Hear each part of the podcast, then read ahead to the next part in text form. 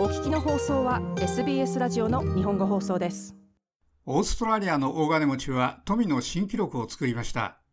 オックスファムの新たなレポート不平等インクでオーストラリアの大金持ち47人がこれまでの2年間に所得を2倍に増やして2550億ドルにしたことが分かりました。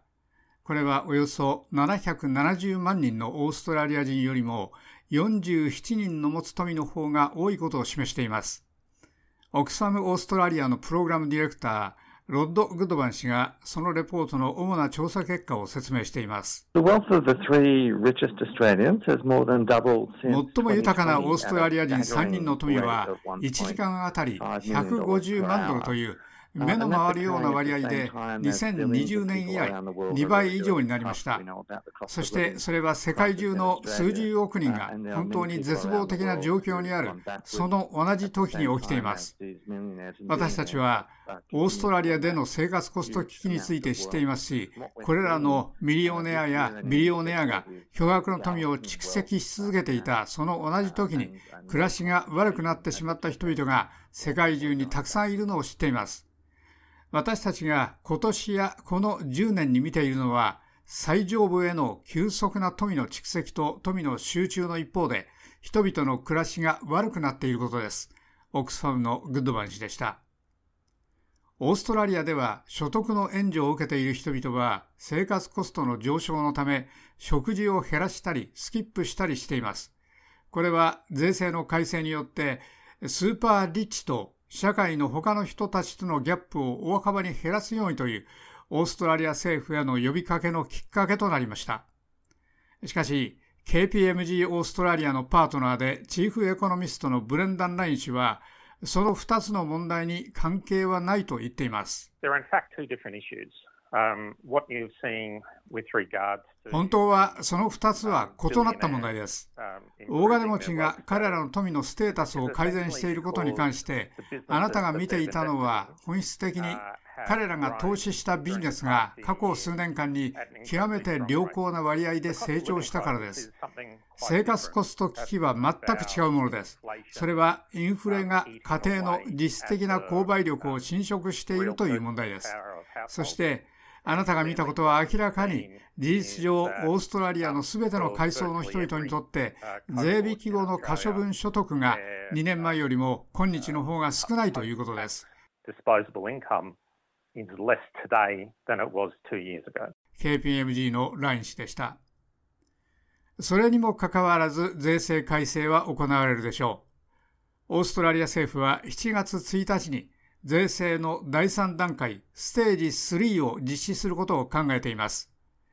この措置は所得が4万5000ドルから20万ドルの間のすべてのワーカーに関して37%の税率のブラケットを廃止して税率を32.5%から30%に減らします。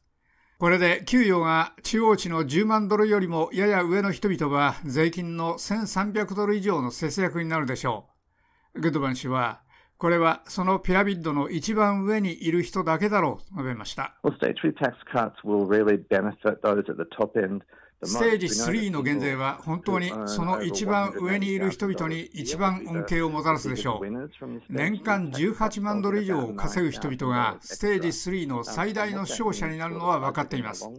彼らはおよそ9000ドル余計にもらうでしょう。そしてそれが長期的に予算に対して意味することは、私たちはそれらのステージの減税を通じて10年間にわたって得られたかもしれない数十億ドル、何十億ドルも諦めるということです。グッドマン氏でした。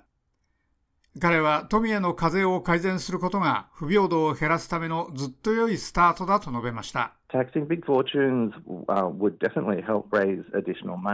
巨額の財産に課税するのは明らかに集める金を増やすのに役立つでしょう。ですから私たちはミリオネアやビリオネアに対する富裕税に賛成の議論をしています。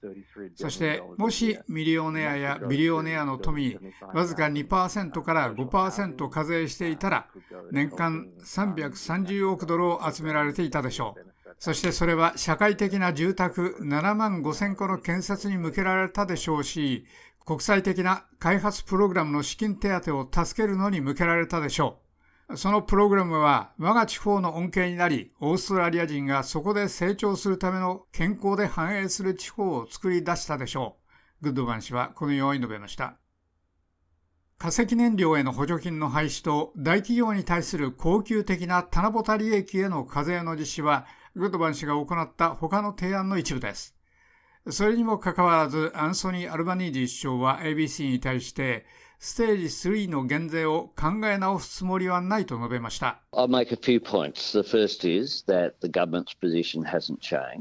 いくつかポイントを挙げましょう。第1は政府の見解が変わらなかったことです。第2は不平等は一つの問題で政府はその位置を改善できる方法に目を向けました。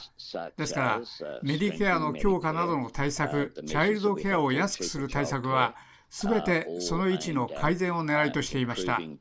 ステージ3の減税は4万5000ドルから始まることを忘れないでください。もしあなたの年間所得が4万5000ドルなら、あなたは確かに裕福ではありません。アルバニージー首相でした。さらに、社会サービスオーストラリア評議会では、富の物差しの上位20%の人々がオーストラリアのすべての富のほぼ3分の2を持っていると言っています。不平等は依然この国の問題で、グッドバン氏は政府の態度の変化だけがその現実を変えられるだろうと述べました。政府が踏み込んで介入するためにもっと大きく行動することが本当に必要です。そして彼らにそれができる方法の一つは、その制度の中で利用できるリゾーシズや富と金をコントロールして、それを貧困を根絶し、健康や教育をめぐる問題を助けるために機能しているプログラムへ直接提供することです。ですから、政府だけがこれをすることができます。グッドバン氏でした。以上、SBS ニュースのアドリアナ・バインシュトックのレポートを SBS 日本語放送の長尾久明がお伝えしました。もっとストーリーをお聞きになりたい方は iTunes や Google ポッドキャスト Spotify などでお楽しみいただけます。